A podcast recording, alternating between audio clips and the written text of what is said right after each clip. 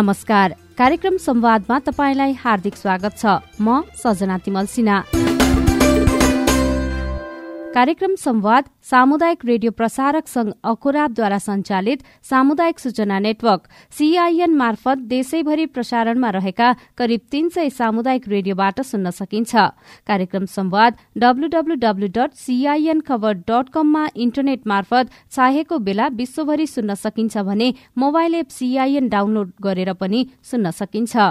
आइएनएफसँगको सहकार्यमा तयार पारिएको यो कार्यक्रम कोविड उन्नाइस र स्वास्थ्यसँग सम्बन्धित विविध विषयमा केन्द्रित रहनेछ। कार्यक्रमको आज एक्काइसौं श्रृंखला हो। आजको कार्यक्रममा हामी कोरोना महामारीको जोखिममा रहेका बालबालिकाको रेखदेख गर्ने उपाय र कोरोनाको ओमिक्रोन भेरिएन्टबारे कुराकानी गर्नेछौं। कार्यक्रमको शुरूमा कोरोना महामारी शुरू भएदेखि कोरोना भाइरसका विभिन्न उत्परिवर्तित स्वरूप अर्थात भेरिएन्टहरू फेला परिसकेका छन् जसमा सबैभन्दा बढ़ी खतरनाक कोरोनाको डेल्टा स्वरूप थियो जसका कारण विश्वभर धेरै मानिसको मृत्यु गरायो। तर गत वर्षको नोभेम्बरमा कोरोना भाइरसको ओमिक्रोन अर्थात बीए डट वान स्वरूप फेला पर्यो र अहिले फेरि यसको सह प्रजाति बीए फेला परेको छ। बीए डट टू के हो र भाइरसको सह प्रजाति भनेको के हो? जानकारी दिँदै हुनुहुन्छ एकजना doctor Roshan Kumar Jha. B one र बी जुन ओमिक्रोनको बी वान भेरिएन्टको जे लक्षण थियो सेम लक्षण बी टूको पनि छ। त्यसमा कुनै फरक छैन। सिभिरिटी पनि सेम हो सिम्टम्स पनि सेम हो। यसले इन्भल्भ गर्ने अर्गन पनि सेम हो। सो यसमा बी वान बी टूमा खालि स्ट्रेन फरक भएको हुनाले एकचोटि बी वान लागेकोलाई रिइन्फेक्सन भइरहेछ पाँच सात दिन निको भएर अनि कोरोना निको भयो भनेर बसिरहन्छ फेरि चाहिँ सेम सिम्टम्स देखा पर्दो रहेछ अनि मान्छे चाहिँ अलिकति आत्तिदो रहेछ मलाई त अस्ति मात्रै निको भयो कसरी भयो भनेर। त्यो भनेको हामीले अब बी टू नै होला भनेर अर्कल गरिरहेको छु। किनभने जिन सिक्वेन्सिङ नगरिकन त हन्ड्रेड पर्सेन्ट त तथ्यको आधारमा बोल्ने हो। सो अहिले चाहिँ अब हाम्रो बुझाइ त्यही नै छ। भनेपछि जसलाई ओमिक्रोन पुष्टि भइसकेको छ उसलाई फेरि तुरुन्तै यसले संक्रमित बनाइराखेको हो। हजुर हजुर। रिइन्फेक्सन अहिले it's very common reinfection is very common अहिले है। दुई चार दिन पाँच दिन भयो हुन्छ निको भएको सबै ठिक भयो भन्छन्। फेरि ज्वरो आयो खोकी लाग्यो जिउ दुख्यो भनेर आउँछन् अनि गऱ्यो पिसिआर पोजिटिभ। त्यो भनेको अब सेम चाहिँ हुँदैन यो सब भेरिएन्ट हो भनेर। ओमिक्रोनको जुन नयाँ अहिले सह प्रजाति भेटिएको छ नि त्यो भेरिएन्टले फेरि नेपालमा संक्रमण दर बढाउने हुन्छ?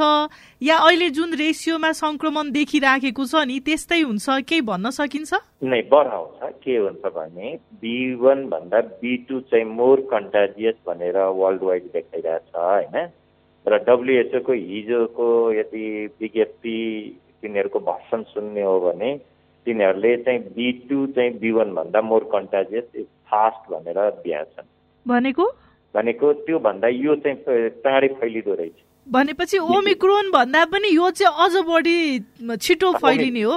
ओमिक्रोन नै हो यो पनि। ओमिक्रोनको सब भेरिएन्ट भन्छ। फेरि त्यहाँ गलत मिनिङ नजाओस्। सब भेरिएन्ट ओमिक्रोनको जुन बिटु छ त्यो चाहिँ पहिलाको बिवन भन्दा अलिक फास्ट फैलिने रहेछ भने त्यति चाहिँ नै बुझ्नु पर्ला अहिले। सब भेरिएन्ट र भेरिएन्ट भनेको फरक फरक हो। त्यसकै जस्तो बाउ भयो त्यसको छोरा भयो भने त्यही जेनेरेसनको तर एउटै गोत्र मिल्ने त्यसलाई भन्छ। गोत्र फरक भयो भने फरक भयो जस्तै डेल्टा र ओमिक्रोन गोत्रै फरक भयो। डाक्टर झाले भने झै नेपालमा कोरोनाको ओमिक्रोन भाइरसको सह प्रजाति फेला परिसकेको राष्ट्रिय जनस्वास्थ्य प्रयोगशालाले नै पुष्टि गरिसकेको छ। प्रयोगशालाका सूचना अधिकारी राजेश कुमार गुप्ताले पछिल्लो समय नेपालमा संक्रमित हुने अधिकांशमा ओमिक्रोनको सह प्रजाति बीए डट टू पुष्टि भइरहेको बताउनुभयो। कोरोना भाइरसमा हालसम्म पचास भन्दा बढ़ी म्युटेशन भइसकेको छ भने यसका विभिन्न प्रजातिले ठूलो क्षति पनि गराइरहेको छ।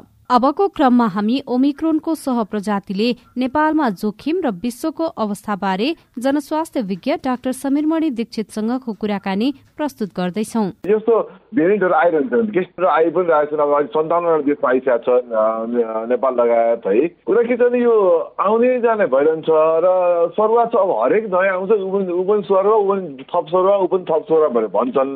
अब ओमिक्रोन आउने बेला मान्छे ओहो अब एकदम सरुवा छ अहिले त एकदमै ठुलो व्यापक समस्या ल्याउँछ भने आखिर भएन यो त्यस्तै हरायो होइन? अब आयो सङ्क्रमण गऱ्यो अब हराउन थालिसकेको छ होइन? हराउनु मतलब केही नगरिकन बसिरहेको छ भनौँ न। त्यसो भइरहेको छ है। त्यसको बारेमा धेरै समाचार आएको छैन। भर्खर तिन चार दिन मात्र भयो यसको बारेमा समाचार आउनु थालेको है। तर एउटा कुरा चाहिँ पक्का छ। यो पनि त्यो अहिले ओमिक्रोन ओरिजिनल ओमिक्रोन भन्दा अलिक छिटो सङ्ख्या बढ्न सक्छ कि भन्ने कुराहरू चाहिँ आएको छ हेर्नुहोस्। भाइरसहरू बिस्तारै बिस्तारै यसरी म्युटेट हुने या फेरि उनीहरू कमजोर हुँदै जान्छ भन्ने खालको पनि कुरा सुनिन्छ होइन? कोरोना महामारी सुरु भएदेखि हालसम्मको अवस्थामा हेर्दाखेरि कोरोना भाइरस अब बिस्तारै स्वरूप परिवर्तन गर्दै गर्दै यो कमजोर हुँदै गएको हो भनेर देखिरहनु भएको छ। मेरो अध्ययन भनेको मैले देशभरि र नेपालमा र विदेशमा भएको ओमिक्रोन भएका देशहरूमा अस्पतालमा भएका भर्ना र मृत्यु हेर्ने हो होइन? त्यसले त क्लियर देखाइसकेको छ भन्दाखेरि ओमिक्रोनको बिए डट वान भनौँ न त्यो original omicron BA dot one हो नि त। बिए डट वानबाट चाहिँ नि यो त एकदमै कमजोर छ पुष्टि नै भइसक्यो नि। ए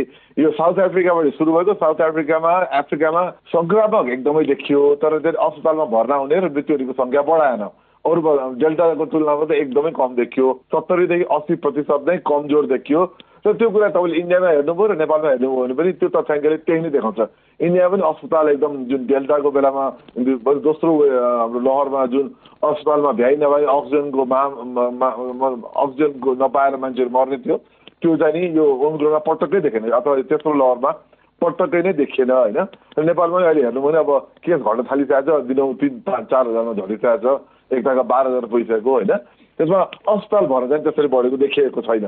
र अहिले पनि अब अहिले खास हेर्ने भने अस्पताल भर्ना र मृत्यु हेर्ने भने त डेल्टाको तुलनामा एकदमै कमजोर छ। भनेपछि यो कमजोर छ भने देखियो र नेपाली नेपाली जनसङ्ख्याले भ्याक्सिन पनि अब भनौँ न अठार वर्षभन्दा माथिका झन्डै पचहत्तर प्रतिशतले दुई मात्र लगाइसकेको अवस्थामा कतिले बुस्टर लगाइसकेको अवस्थामा यसले चाहिँ अब ओमिक्रोनको चाहिँ लहर ओमिक्रोन सम्भावित ओमिक्रोनको लहरले त्यस्तो प्रभाव चाहिँ पारेको देखिएन कतै पनि। पछिल्लो समय यदि हामीले तथ्याङ्क हेर्ने हो भने विश्वको तेस्रो लहर सुरु हुँदाखेरि संक्रमण दर झन्डै तिस पैँतिस लाख पुग्यो तर मृत्यु हुने दर पाँचदेखि छ हजारमा सीमित थियो होइन? तर फेरि यो पछिल्लो दस दिनदेखि विश्वभर मात्रै होइन कि इन्डियादेखि लिएर नेपालमा पनि एकजना दुईजनाको मृत्यु मात्रै हुने गरेको थियो नेपालमा पनि पाँचदेखि बढीमा हुन थालेको छ होइन? इन्डियामा पनि मृत्यु दर बढेको छ र विश्वमा पनि एघार हजार बाह्र हजारका दरले मृत्यु हुन थालेको छ होइन? यसलाई चाहिँ कुन रूपमा लिनुहुन्छ? मृत्यु दर र मृत्यु संख्यामा हामी कन्फ्युज नहौँ है? मृत्यु संख्या अवश्य नै बढाएको छ नि त। अहिले अब अस्तिको दुई महिना अगाडिको तुलना त बढेको छ नि। अब लहर सुरु भएपछि म तपाईँलाई फेरि पनि एउटा उ गरौँ स्मरण गरौँ। यसपालि दैनिक दैनिक सङ्क्रमण सङ्ख्या हामी जुन सक्रिय सङ्क्रमित भन्छ नि एक लाख काटेको थियो नि त होइन? एक लाख काटेको अवस्थामा त्यसको दस दिन पछाडिको मृत्यु सङ्ख्या हेर्नुहोस् र जब डेल्टा दोस्रो लहरमा पचहत्तर पैँसठी हजार सक्रिय सङ्क्रमित भएको दिनदेखिको दस दिन पछाडिको मृत्यु सङ्ख्या हेऱ्यो भने त त्यो त्यो त पर जानै पर्दैन कि। त्यो भनेको मृत्यु दर चाहिँ कस्तो भन्दाखेरि दोस्रो लहर भन्दा यो तेस्रो लहरमा केस व्यापक छ नि। व्यापक हुँदा हुँदै पनि दोस्रो लहरको तुलनामा त्यही सङ्ख्यामाको तुलनामा मृत्यु त अत्यन्तै न्यून झन्डै दस गुणा नै कम छ। तपाईँले याद गर्नुभयो भने। पहिले पैँसठी हजार सक्रिय सङ्क्रमित हुँदा हाम्रो देशमा दुई सय पचासदेखि तिन सयजनाको मृत्यु भएको तथ्याङ्क त हामीसँग छ। अहिले एक लाख चान्चु हुँदाखेरि पनि तपाईँले भने जस्तै सङ्ख्या बढाएको छ दस पन्ध्र भएको छ अथवा दुःखद घटना भयो भने दस पन्ध्र हो नि त। अहिले त एक लाख हुँदा त त्यो दोस्रो के अरे लहरको तुलना गर्ने भने त पाँच सय पुग्नु पर्ने हो नि त। त्यो भएन नि त। त्यो हिसाबले हेऱ्यो भने चाहिँ नि संसारमा पनि त्यही भइरहेको छ कि सङ्क्रमण बढाएको छ। सङ्क्रमण बढेपछि अलिकति के छ मृत्यु त बढ्छ बढ्छ नि। तर त्यसको तुलनामा डेल्टाको तुलनामा त मृत्यु बढेको त भन्नै मिल्दैन। अझ अस्पतालको भर्ना हेऱ्यो भने त कहाँ डेल्टाको दोस्रो लहरको अवस्था थियो कहाँ अहिलेको अवस्था छ? एकदमै आकाश पातालको फरक छ त्यो देखिएकै छ। बिए टूको कारण नेपाल कतिको जोखिममा छ या नेपाललाई कतिको जोखिम हुने देख्नुहुन्छ? प्रारम्भिक नतिजा अनुसन्धान भन्दिनँ म किन भर्खर समाचारहरू आइरहेको छन् प्रारम्भिक तथ्याङ्क ओमिक्रोन बिए वान आउँदाखेरि जस्तो चाहिँ त्यही नै छ। त्यो संक्रामक छ तर यो कडा छैन भन्ने कुरा त्यति कडा छैन भन्ने कुरा चाहिँ देखिरहेको छ। प्रारम्भिक अङ्कहरू हेर्दाखेरि तथ्य हेर्दाखेरि। अब हामी आशा गर्छौँ त्यही नै हुन्छ। त्यो भने अहिले चाहिँ ओमिक्रोन चाहिँ त्यही नै हो कि? अहिलेसम्म बुझिहाल्छ अरे त्योभन्दा कडा हुनेवाला चाहिँ छैन भन्ने किसिमले प्रारम्भिक तथ्याङ्कले त्यो भन्छ अहिले नै। भनेपछि यो ओमिक्रोन जस्तै एकदमै धेरै जोखिम बढाइहाल्ने अवस्था छैन भनेर हामीले बुझ्दा हुन्छ? संक्रामक ओमिक्रोन अनि ओमिक्रोन नै हो कि? ओमिक्रोन बिए वान हो भने यो पनि बिए ओमिक्रोनकै बिए डट टू हो भनेपछि ओमिक्रोन नै हो। यो ओमिक्रोनकै दाजुभाइ हो त्यसले गर्दा त्यस्तो फरक त्यस्तो त्यस्तो के पनि फरक छैन। अलिकति बिए वान भन्दा बिए डट वान भन्दा अलिकति बढी अलिकति बढी सङ्क्रामक हो कि भन्ने छ तर त्यो पनि पुष्टि त बाँकी नै छ। तर अहिलेको प्रारम्भिक नतिजाले चाहिँ नि यो बिए वानभन्दा कडा छ भन्ने कुरा कोही पनि देखेको छैन अहिलेसम्म। भनेपछि यसलाई अहिले चाहिँ हाम्रो अहिले जुन ओमिक्रोन हाम्रो वरिपरि छ त्यस्तै हुन्छ भनेर हामीले सोच्न सक्छौँ अहिले।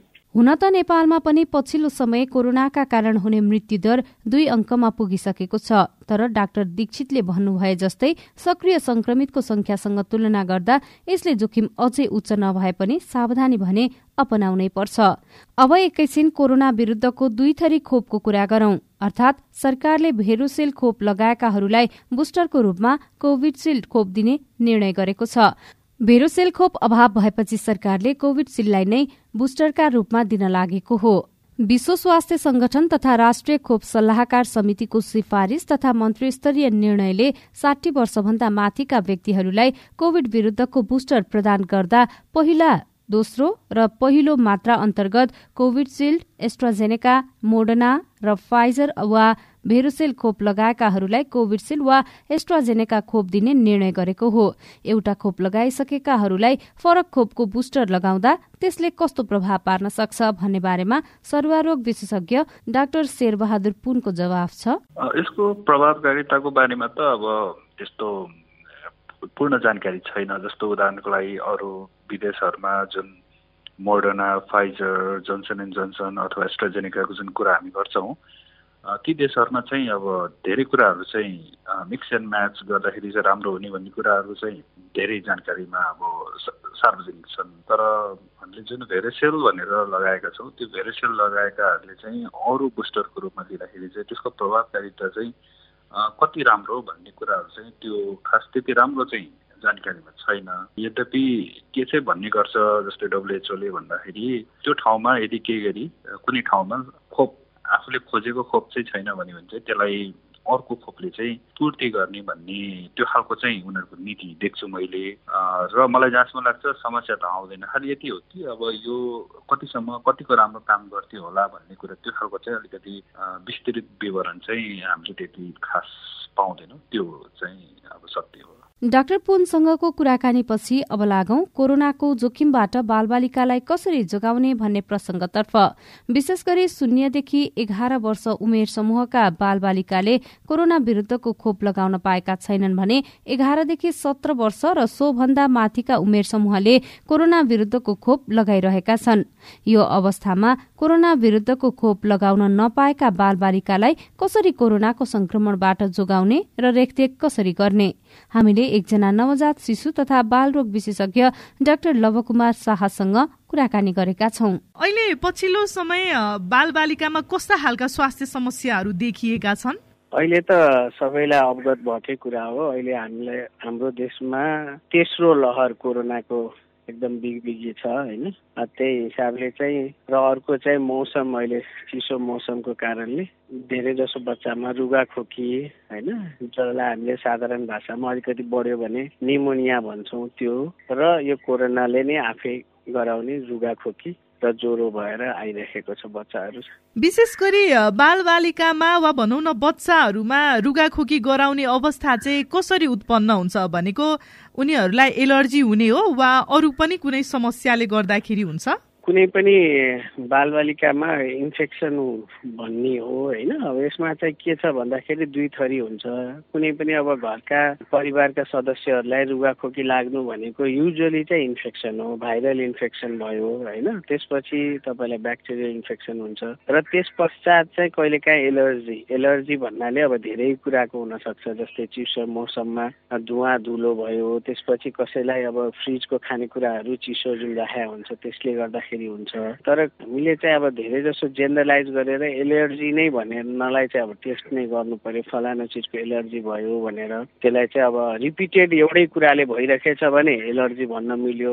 नभए चाहिँ सामान्य यो रुगाखोकी लाग्ने कुराहरू चाहिँ तपाईँलाई कि त भाइरल इन्फेक्सन हुन्छ कि त अलिकति सिभियर फर्म भयो भने ब्याक्टेरियल इन्फेक्सन हुन्छ। यसमा बाल बालिकाको रोगसँग लड्ने क्षमताको भूमिका चाहिँ कतिको हुन्छ भनेको कमजोर हुँदाखेरि उनीहरूलाई बढी संक्रमण गराउन सक्छ या घर परिवारको सदस्यबाट उनीहरूलाई जोखिम बढी हुन्छ? एकदमै राम्रो प्रश्न सोध्नुभयो। जसरी तपाईँले बालबालिका भन्नुभयो बालबालिकाको प्रतिरोधात्मक शक्ति चाहिँ अलि अब हाम्रो ठुलो मान्छेहरूभन्दा स्वाभाविक रूपमा कम हुने भयो। त्यही भएर पनि अब घरको परिवारको सदस्यहरूमा कसैमा भयो भने बालबालिकालाई हुने सम्भावना बढेर जान्छ। किनभने उसलाई लड्ने क्षमता कम हुन्छ र उसले अर्को कुरा चाहिँ के हुन्छ भन्दाखेरि बालबालिकालाई जुन यो भाइरल जुन भन्ने कुरा भयो उसको शरीरले इम्युनिटी त्यो भाइरससँग एक्सपोजर पाएको हुँदैन। त्यो एकचोटि पाइसकेपछि अर्कोचोटि लड्ने क्षमता हुन्छ।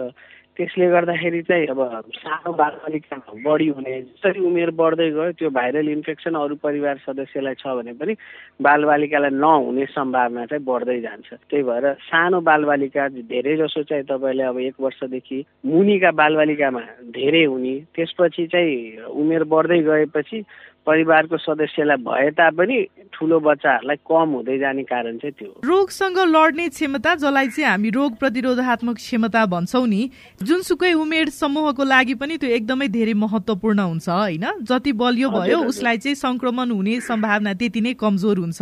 विशेष गरी बाल बालिकालाई रोग प्रतिरोधात्मक क्षमता बलियो बनाउनको लागि के के कुरामा ध्यान दिनुपर्ने देख्नुहुन्छ? सबैभन्दा ठुलो कुरा त के हो भन्दाखेरि बाल बालिका भन्न बित्तिकै हामीले नवजात शिशुदेखि लिएर चौध वर्ष मुनिकोलाई हामीले बालबालिका भन्छौँ होइन?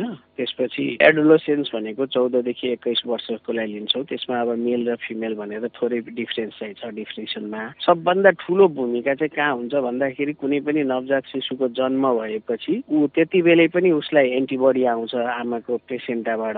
र त्यस बाहेक चाहिँ आमाको जुन हामीले स्तनपान गराउँछौँ त्यहाँबाट पनि एकदमै धेरै शरीरमा प्रतिरोधात्मक शक्ति शक्तिलाई बलियो बनाउनको लागि इम्युनोग्लोबुलिन्सहरू आमाको दुधबाट आउँछ। र त्यस बाहेक चाहिँ अब यो एक्सपोजर नै हो। कुनै पनि चिजको लागि भाइरल इन्फेक्सनहरूको लागि बन्दै गयो भने कुनै कुनै रोगहरूको प्रति एकचोटि त्यसलाई रोग चिनिनु पर्यो क्षमता हुनु पर्यो त्यो एकचोटि रोग चिनेपछि अनि त्यसको लागि शरीरमा एन्टिबडी बन्दै जाने हो त्यही भएर जति धेरै एक्सपोजर हुँदै गयो त्यो हुँदै जाने हो भाइरल इन्फेक्सनहरूको लागि एन्टिबडी बन्दै जाने हो र उमेर बढ्दै गएपछि यो प्रतिरोधात्मक शक्ति बढ्दै जान्छ। र अर्को तपाईँ तपाईँले भने जस्तै यो जस्तै बालबालिकामा यसरी भयो भनेपछि एक्सट्रिमिटिज भन्छौँ हामी चाहिँ। जस्तै एकदमै सानो बालबालिका र एकदमै वृद्ध अवस्था जसलाई अब विभिन्न दीर्घकालीन रोगहरू जस्तै अब डायबिटिज प्रेसर होइन हाइपर टेन्सन होइन यी रुगा रोगहरू भयो अथवा कुनै क्रोनिक हार्ट डिजिजहरू भयो अथवा कुनै क्रोनिक रेनल डिजिजहरू भयो भने उहाँहरूलाई पनि इम्युनिटी कम हुन्छ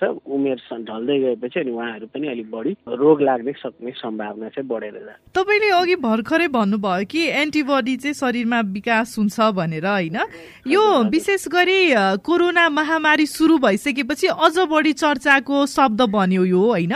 हरेक व्यक्तिहरूले चाहिँ एन्टिबडी बन्छ। लगातार भनौँ न बोल्ने कुराहरू जो मान्छेलाई थाहा थिएन उनीहरूले पनि सुन्न थाले र बोल्न थाले होइन? सामान्य अर्थमा यदि हामीले बुझ्ने हो भने एन्टिबडी के हो र कसलाई चाहिँ हामीले एन्टिबडी भन्छौँ? कस्तो भन्दाखेरि अब यो कोरोना भन्ने शब्द नै अहिले नसुन्ने प्रजाति यो हाम्रो मानव नै कोही छैन होला भन्नुपर्छ अहिलेको यो लगभग सात मिलियन पपुलेसनमा होइन? यो यस्तो गरी बिगबिगी भयो कि अब यो हामीले अनि हाम्रो मिडिया अथवा यो रोग नै यति घातक भइदियो कि अहिले अब सबैभन्दा धेरै मृत्युदर नै यसैले छ होइन? अहिलेको लास्ट दुई वर्षको हेर्दैपछि। त्यही भएर पनि यी शब्दहरू महत्त्वपूर्ण भयो। भाइरल इन्फेक्सन भइसकेपछि एन्टिबडी भनेर सामान्य बुझ्दाखेरि चाहिँ हामीले यो भाइरसलाई एन्टिजिन भन्छौँ र शरीरले लड्नलाई जुन हामीले बनाउँछौँ त्यसलाई अब इम्युन सेल्सहरू भन्छ त्यसलाई त्यहाँबाट चाहिँ एन्टिबडी हुन्छ। यो अलरेडी हाम्रो जिउमा हुन्छ एन्टिजिनलाई रिकगनाइज गर्ने र त्यसपछि त्यो एन्टिबडी बन्ने हो। त्यो बनेपछि त्यो बन्नलाई चाहिँ युजली पहिलोचोटि इन्फेक्सन भएछ भने पाँचदेखि सात दिन लाग्छ एन्टिबडी बन्नलाई र दोस्रोचोटि यदि फेरि त्यही चिजले भयो भने within twenty four to seventy two hours antibody बन्छ।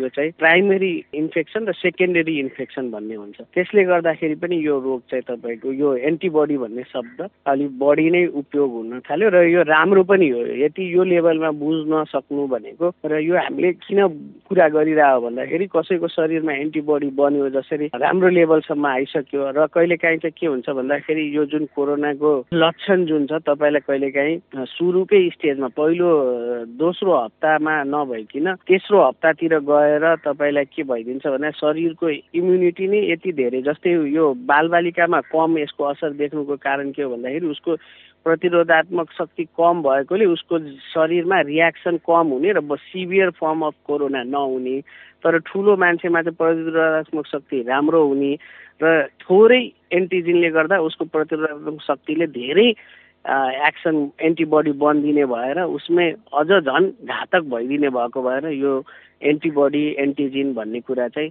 बढी प्रयोगमा आएको अघि पनि रुगा खोकीको कुराकानी गर्दै थियौँ होइन?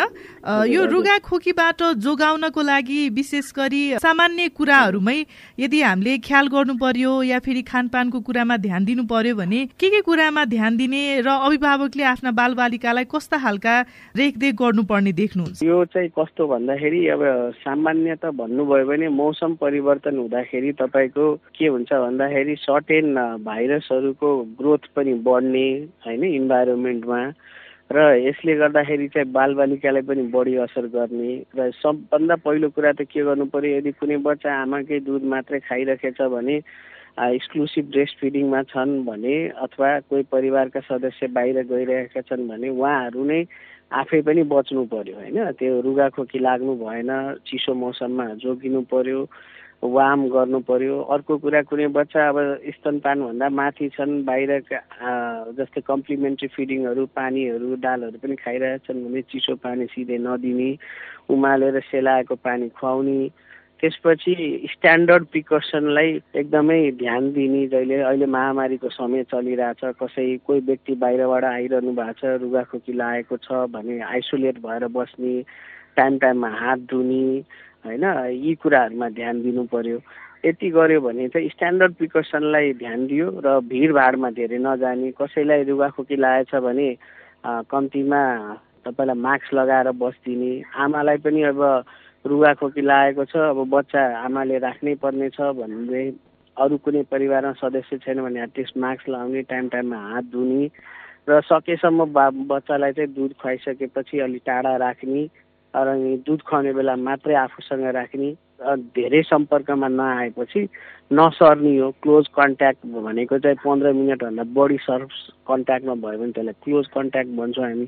चाहिँ यी दुरी कायम गर्न पर्यो। त्यो गरेपछि चाहिँ जोगिन सकिन्छ। भ्याक्सिनको कुरा आउँछ जस्तै अब समयअनुसारले इन्फ्लुएन्जा भाइरस भन्ने कुरा ती भ्याक्सिनहरूको पनि प्रयोगमा आएको देखिन्छ विकसित देशहरूमा चाहिँ तर हाम्रो विकास उन्मुख देशमा चाहिँ बिस्तारै सुरु हुँदैछ। अर्को भनेको रुगा खोकी र कोरोनाको मिल्दोजुल्दो लक्षणहरू छन् होइन? यो अवस्थामा अभिभावकले बालबालिकामा कोरोना नै हो वा सामान्य रुगाखोकी मात्रै हो भनेर छुट्याउन सक्ने के त्यस्तो खालको केही छ? यस्तो अब सर्वप्रथम त अब तपाईँले एकदमै राम्रो के भन्नुभयो भन्दाखेरि एकदमै मिल्दोजुल्दो लक्षण छ भनेर। यो एकदमै स्वाभाविक हो। जस्तै हुने कुरा के हो भन्दाखेरि भाइरल इन्फेक्सन भयो भने पनि कोरोना आफैमा पनि भाइरस नै हो होइन? त्यही भएर लक्षण मिल्दोजुल्दो जाने हो। जस्तै ज्वरो लाग्ने खोकी लाग्ने एकदमै थकान लाग्ने होइन यी चाहिँ अलिकति टिपिकल छ। यो थकान लाग्ने चाहिँ अरू भाइरसमा प्रायः कम देखिन्छन् है। त्यसबाहेक अरू धेरै लक्षणहरू छन् जस्तै अक्सिजन सेचुरेसन कम हुने त्यसपछि डायरिया हुने बच्चाहरूमा चाहिँ त्यो पनि देखिएको छ। त्यो अरू भाइरसमा पनि देखिन्छ।